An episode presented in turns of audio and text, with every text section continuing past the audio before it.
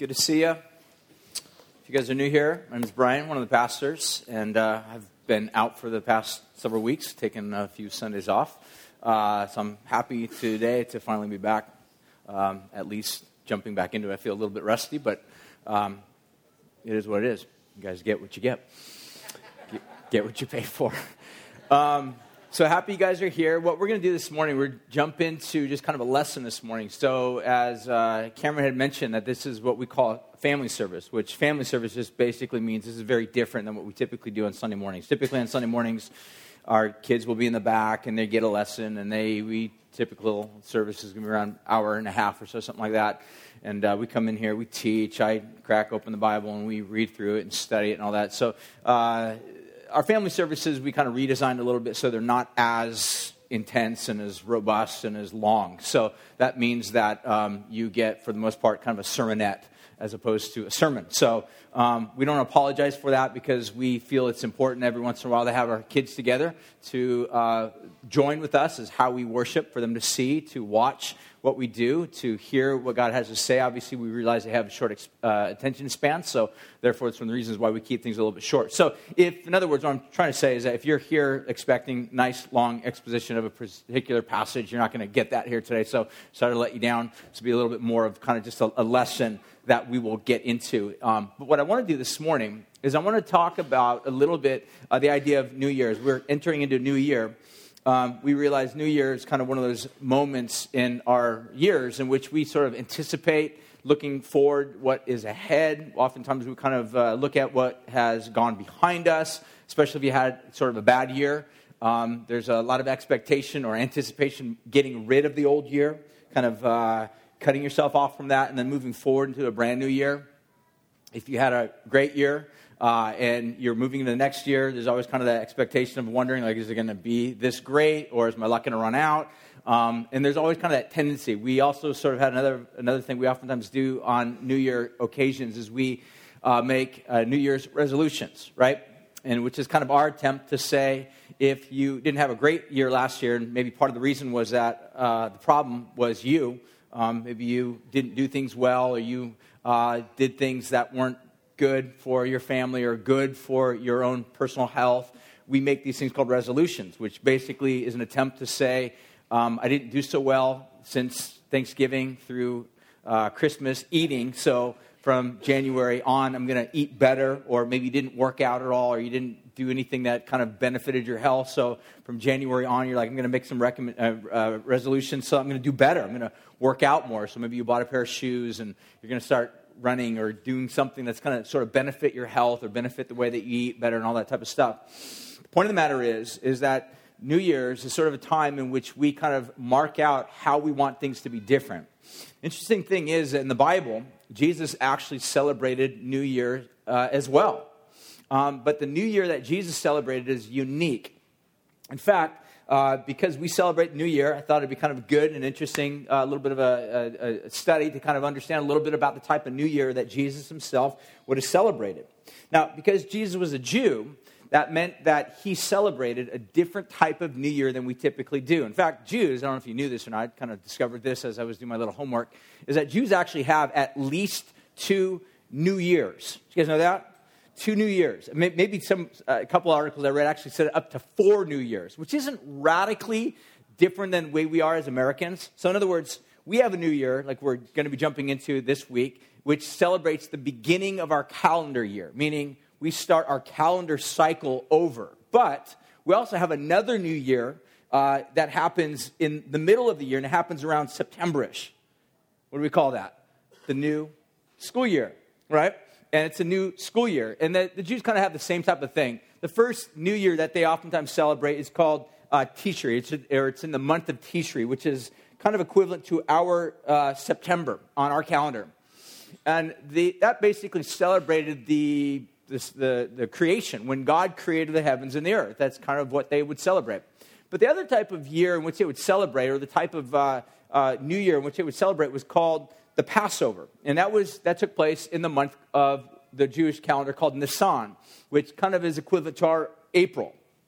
And so, what was so important about this particular month was that they celebrated this as basically a way of saying this was the month in which God worked in our lives and redeemed us, when God saved us, when God did something decisive on our behalf to rescue us, to make us his own people. So, what I want to do is, if you're, if you're a kid, if you're a big kid, we have these little, little things that I printed out. So, uh, you can write down, we have little notes, we have some nice little funny games at the back of it that you can also play with as well. Um, but if you'd like to kind of follow along, I'll have some slides available that will kind of hopefully you guys can fill out. Uh, so, if you're a big kid, um, you can either fill them out if you want, or you can just follow along if you want. Um, uh, is our slides working? Slides are working. There we go. Good job. Okay, so what I want to do is kind of keep things concise and also, also keep things kind of moving along quickly. I want to take a look at the first thing. So, the most important meal that Jesus celebrated on this particular new year was called the Passover. Now, think about it this way we oftentimes associate with most of our holidays really good meals. So, this is kind of a little bit of audience participation. So, out of curiosity, how many of you guys obviously had a really, really good, memorable meal over this past you know, week? Raise your hand. A really good meal. So, in other words, you would associate your Christmas with a really good meal that you had, right? Raise your hand. Okay. So, I, I want to kind of find out, especially from the kids. So, this is kind of adults. You just got to let kids, you know, have their opportunity here. So, I'm going to need some help from the little kids, and I'm going to walk out to you. But I want to know what type of meal did you have over Christmas that was like really, really good? So, raise your hand if you're a kid and you want to answer this question. I'm going to come out to you. Raise your hand. Okay. You got you got to meet me a little bit halfway here. What, I'll start with you. What did you eat for Christmas that was really awesome?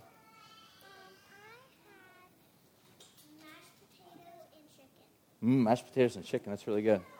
What about you? Mashed potatoes. Mashed potatoes. Is that it? That's all you had? Is mashed potatoes? Shrimp and scallops. Dude, you're awesome. Fondue. What's fondue for the rest of us? What is that? Oil And cheese, huh? Oh man. Wow, that sounds amazing.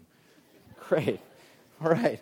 Uh, anybody else like to share with us what type of good meal you had over Christmas? You can be an adult too, whoever. You guys are leaving me hanging here. Someone's got to raise their hand. I'm just meandering here. All right, you got to come meet me. All right. What did you eat for dinner that was awesome? Cinnamon rolls. Is that what you had? That's a great Christmas meal. Anybody else? All right. Someone's raising their hand over here. So we're trying to figure out what you guys ate for Christmas. That was awesome. A memorable meal. You raising your hand? What'd you eat for Christmas?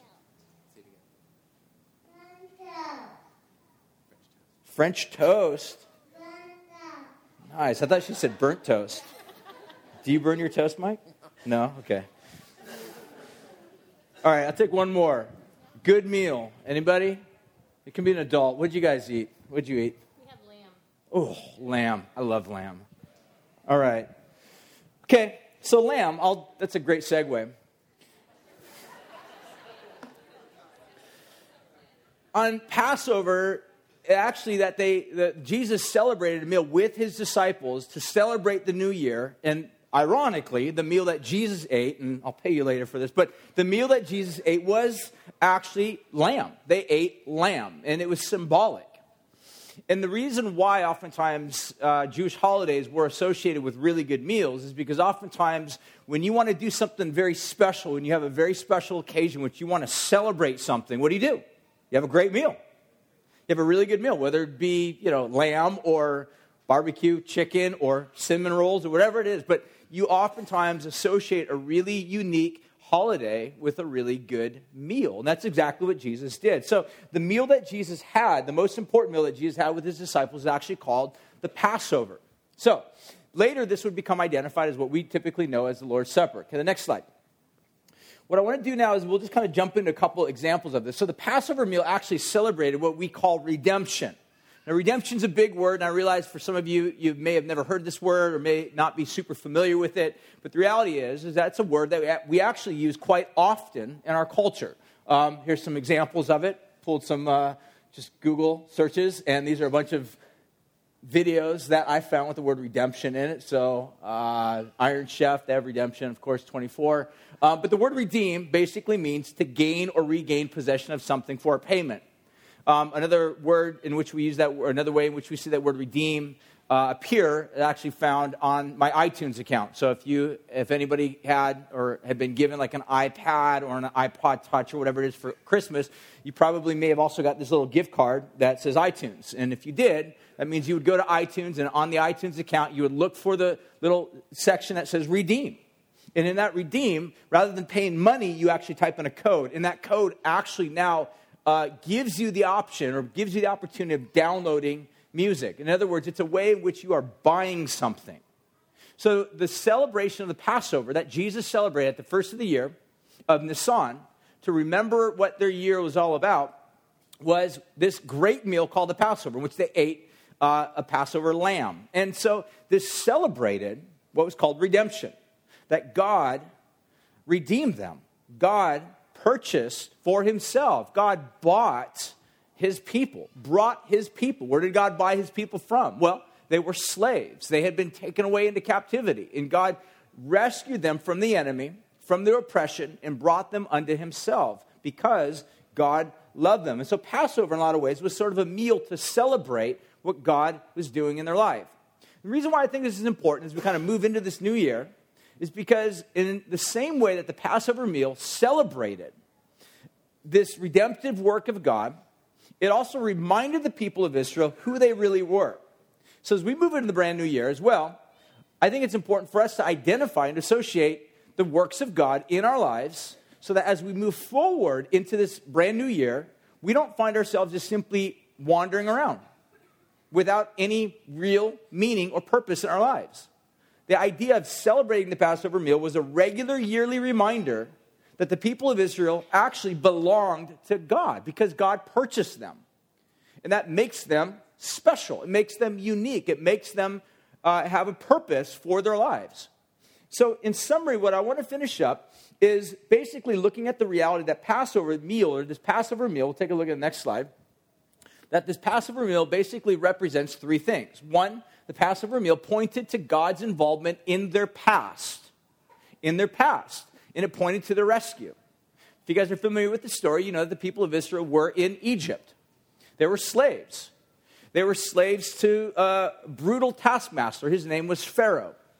And what Pharaoh did is he made them work a lot. He never gave them a day off. Pharaoh was basically enslaving them to building all sorts of cities and buildings that they didn't want to build, and Pharaoh constantly was oppressing them and they cried out to God, and God rescued them. And so we, what we see is that God rescued them from Pharaoh so that they can now go free. It was God's free, gracious, loving act on their behalf. It's, in fact, in a lot of ways, some people would argue, and when one of the first things that God did when He brought the children of Israel out of Egypt, He brought them to a region called Sinai.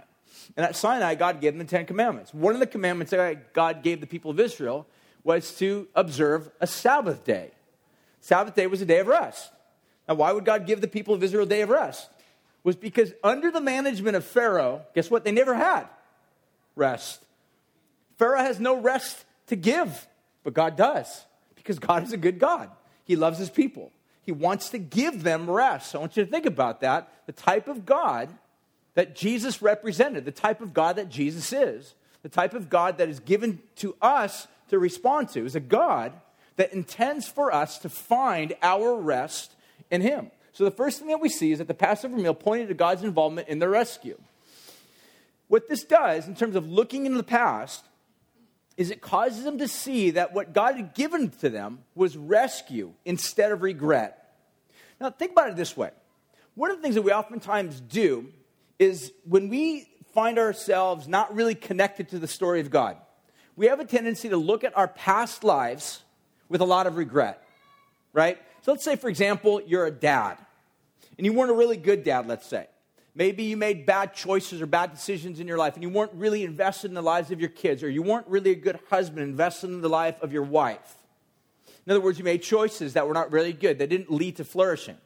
So you have a tendency to look back in your life with regret. You wish that you didn't do certain things, you wish that you would have done certain things, but you didn't. And if you don't get free from that trap of regret, you're stuck there. Bible describes that as being slavery. You are a slave to past regrets.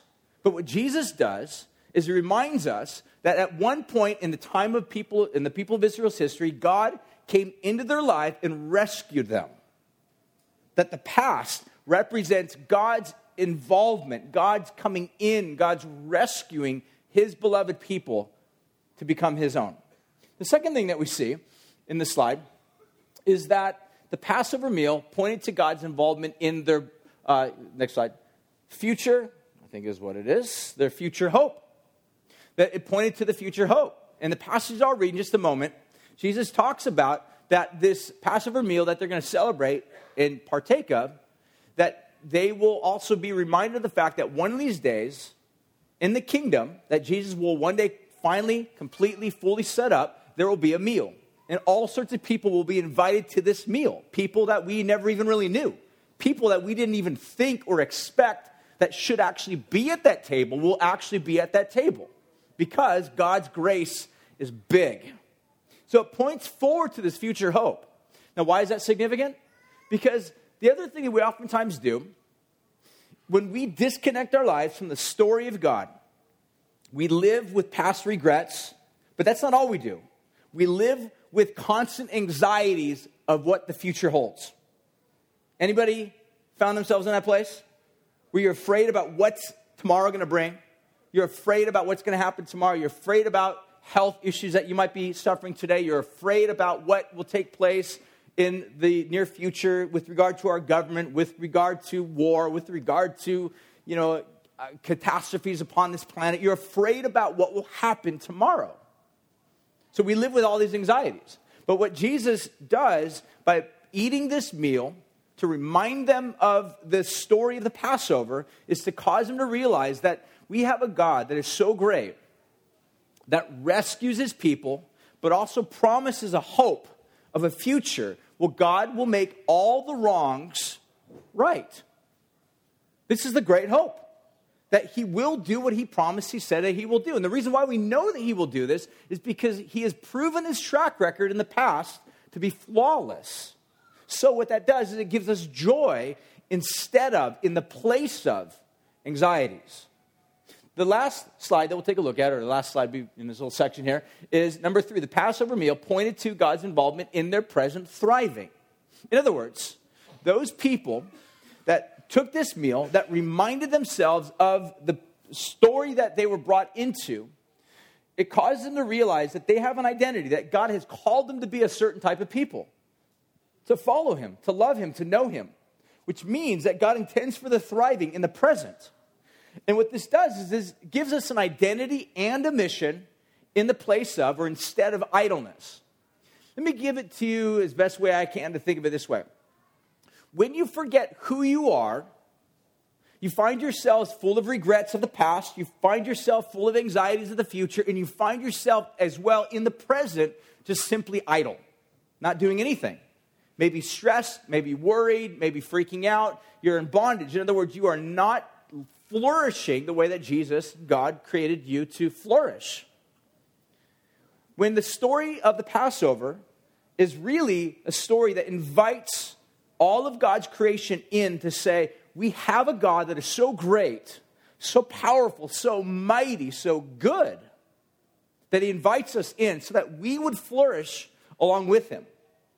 And the way that we do this is by knowing who we are and knowing who God is. And so it gives us an identity as opposed to trying to figure out who we are. See, most of us, we suffer from loss of identity. We don't really know who we are. I was reminded of this recently in that great theological movie called The Toy Story, where Andy, right, forgot who he was, and then he needed to look at the bottom of his shoe to remind himself, oh, yeah, I belong to somebody. Or not Andy, whatever that, I don't even know the Woody, there we go. Woody belongs to Andy. So he looks at the bottom of his shoes and sees his na- the name Andy carved in there. He actually belongs to somebody. When he forgot that, he found himself trying to figure out who he was. Ends up getting lost. And I would suggest you and I are just like Woody. We're just like that. We find ourselves wandering through life, not being the people God's called us to be, when we forget who we are and whose we are. So, in short, what I would finish with or conclude with is this larger picture or larger notion that what God is doing, what I want to suggest to you, is He's creating for Himself a redeemed people, but also a redemptive people. What I mean by that is that if you are here today and you are trusting in this God, not perfectly trusting in this God, not completely meaning that you have absolute perfect faith, confidence, you never waver, never shake. What I would suggest that even if you have a grain of faith, as small as a mustard seed, meaning you want to at least trust this God, what Jesus says is that you belong to Him. His story becomes your story. Your past becomes brought into His story. Your life becomes His life. In other words, for you to live the way Paul the Apostle put it, is Christ. To die, way he was go on to say, dying is one of the things that we oftentimes fear most. Dying is one of the things that we oftentimes try to avoid at all costs. What Paul says is he basically takes the most fearful thing that we dread and says, even dying actually becomes great benefit to us. Because to live as Christ, to die is actually gain. It brings us into the very presence of our treasure. So the point of the matter is, is that God created us, God redeemed us, uh, redeemed people, meaning this is the story that Jesus is reminding us. He's redeemed us, but he's also transformed us into a redeeming people. Meaning, we don't just simply sit around idle, waiting for heaven. We become a redemptive people. We become people that search out, find people that are broken, people that are in this world that are lost, that have lost their way, people that have forgotten who they are. We get the great joy to announce to them, to communicate to them, to share to them that actually, in this universe, which in a lot of ways is scary because there's a lot of things that are in opposition to us that we are afraid of, that in this universe is a God who actually we bear his image. We have, in other words, the name of God carved, written on the bottom of our foot, just like Woody had written on the bottom of his foot the name of his owner. We're created, we're born in the image of God. And the quest of the gospel is to have that message announced to us, for us to believe it. And if you trust that, you are brought into the storyline so that you don't have to live with past regrets. You don't have to live with future anxieties. You don't have to live in the present with idleness. But what you can have is a sense of redemption that God rescued you. You can have a sense of great hope and anticipation and expectation that God is doing something and moving us somewhere, but also in the present that God is moving amongst us, calling us to mission. Not just being redeemed people, but being redemptive people to bring about the story, to communicate this great message to people. And in conclusion, what we see, the way that Jesus did all of this, is simply through a meal called the Passover. And I want to conclude by reading a passage, and then what we will finish with is an object lesson. In fact, the same object lesson that Jesus himself used. So, if you'd like, turn your Bibles to the book of Mark, or you can just take a look at the screen and read it up here. Mark chapter 14, verse 16, I'll read it. it says this The disciples set out and they prepared the Passover. Then he took bread, and after blessing it, broke it, gave it to them, and said, Take, this is my body. Next slide. And then he took the cup, and when he had given thanks, given it to them, and uh, given thanks, he gave it to them, and they drank it. And then he said to them, This is my blood of the covenant, which is poured out for many. Truly I say to you, I will not drink again of the fruit of the vine until the day in which I drink it anew in the kingdom of God. And what Jesus does in this meal is to basically say, the story that I'm bringing you into, the Passover, actually was a story that was actually pointing to even a greater story. The greater story that the Passover was pointing to, because the Passover rescued God's people from the great oppressive enemy. But what Jesus is saying is he's retooling, rewiring the story. He's saying, I, like in the Passover, I too will rescue from a great oppressive enemy. I will do this by my own might, by my own strength. And those who trust me, those who partake of me, those who find themselves engaging in this meal, the supper, will find themselves engaged in this unbelievable story of redemption. You will be a redeemed people, and then you will be transformed to become a redemptive people. All from this story. So, what I want to do is I'm going to have the ushers come forward, and they're going to basically hand out to you guys communion. The way that we're going to do this is typically what we do as a church during worship, we'll have communion off in the back, and then you can go back there. Uh, you can pick it up. Um, what they're going to do is they're going to hand you the little plate. Take the plate as it's being passed, grab the little cracker, and there will be a little cup uh, that will either be on the plate or will be being passed along on the back side of the plate. Uh, just take your little cracker, dip it in there really quick. You don't want to get too soggy. And then uh, pass that on uh, to the ushers that will be at the end of the aisle. So, Travel, come on up. Then they're going to go ahead and start handing those out right now. Let me just also say this as well, because we do obviously have people that are like uh, gluten intolerant. Is that, is that correct? Is that the right term? And we do actually do, believe it or not, we have uh, gluten free communion. And I don't think they're going to be handing that one out. Maybe they are. Uh, if that's you, you need that, um, you can just go ahead and grab it on the back. Um, but go ahead and don't, don't drink the cup. That's the most important thing. Don't drink the cup. Like, like we, we do believe in germs here. And uh, we don't disrespect you for that. We love you. But um, just dip it and then pass it on. And then hold on to it. Because what we'll do is we'll partake of the communion together. So go ahead, ushers. You guys can go ahead and start handing those out.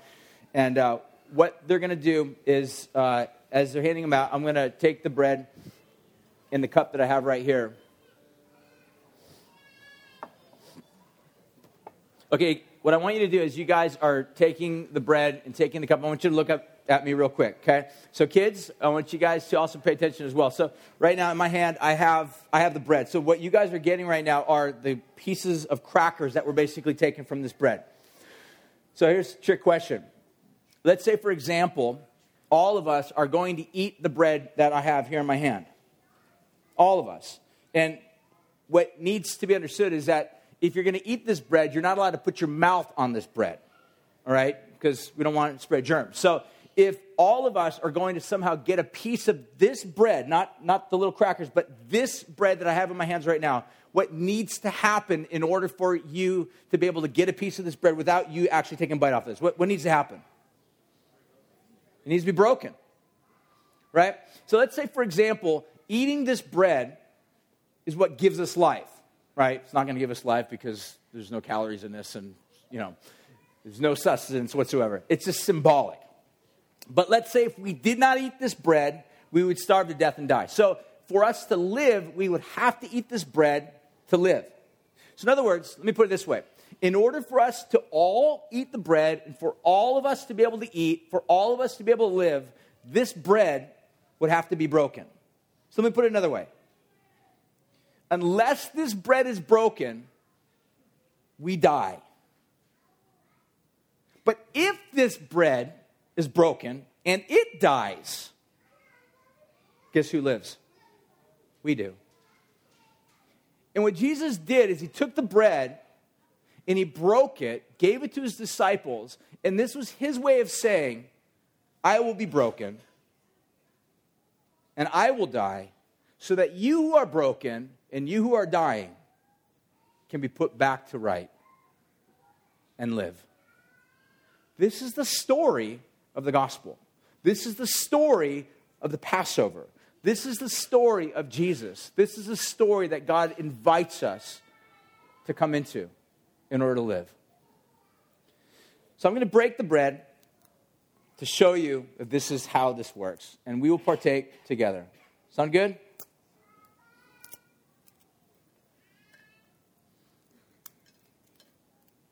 So, I'll dip mine. Trav's going to lead us in a song. What I want you guys to do as you hold your bread in your hand right now, just hold on to it. Hopefully, it's not too soggy. And just hold on to it right now. And as soon as Trav's done singing, we will partake together as a family. Because what this meal symbolizes is that at the table that Jesus invites us to, all are welcomed sinner and saint. Every person's welcome. It Doesn't matter what race you are, it doesn't matter how messed up your life was or is All are called, all are welcome. The prerequisite, the requirement,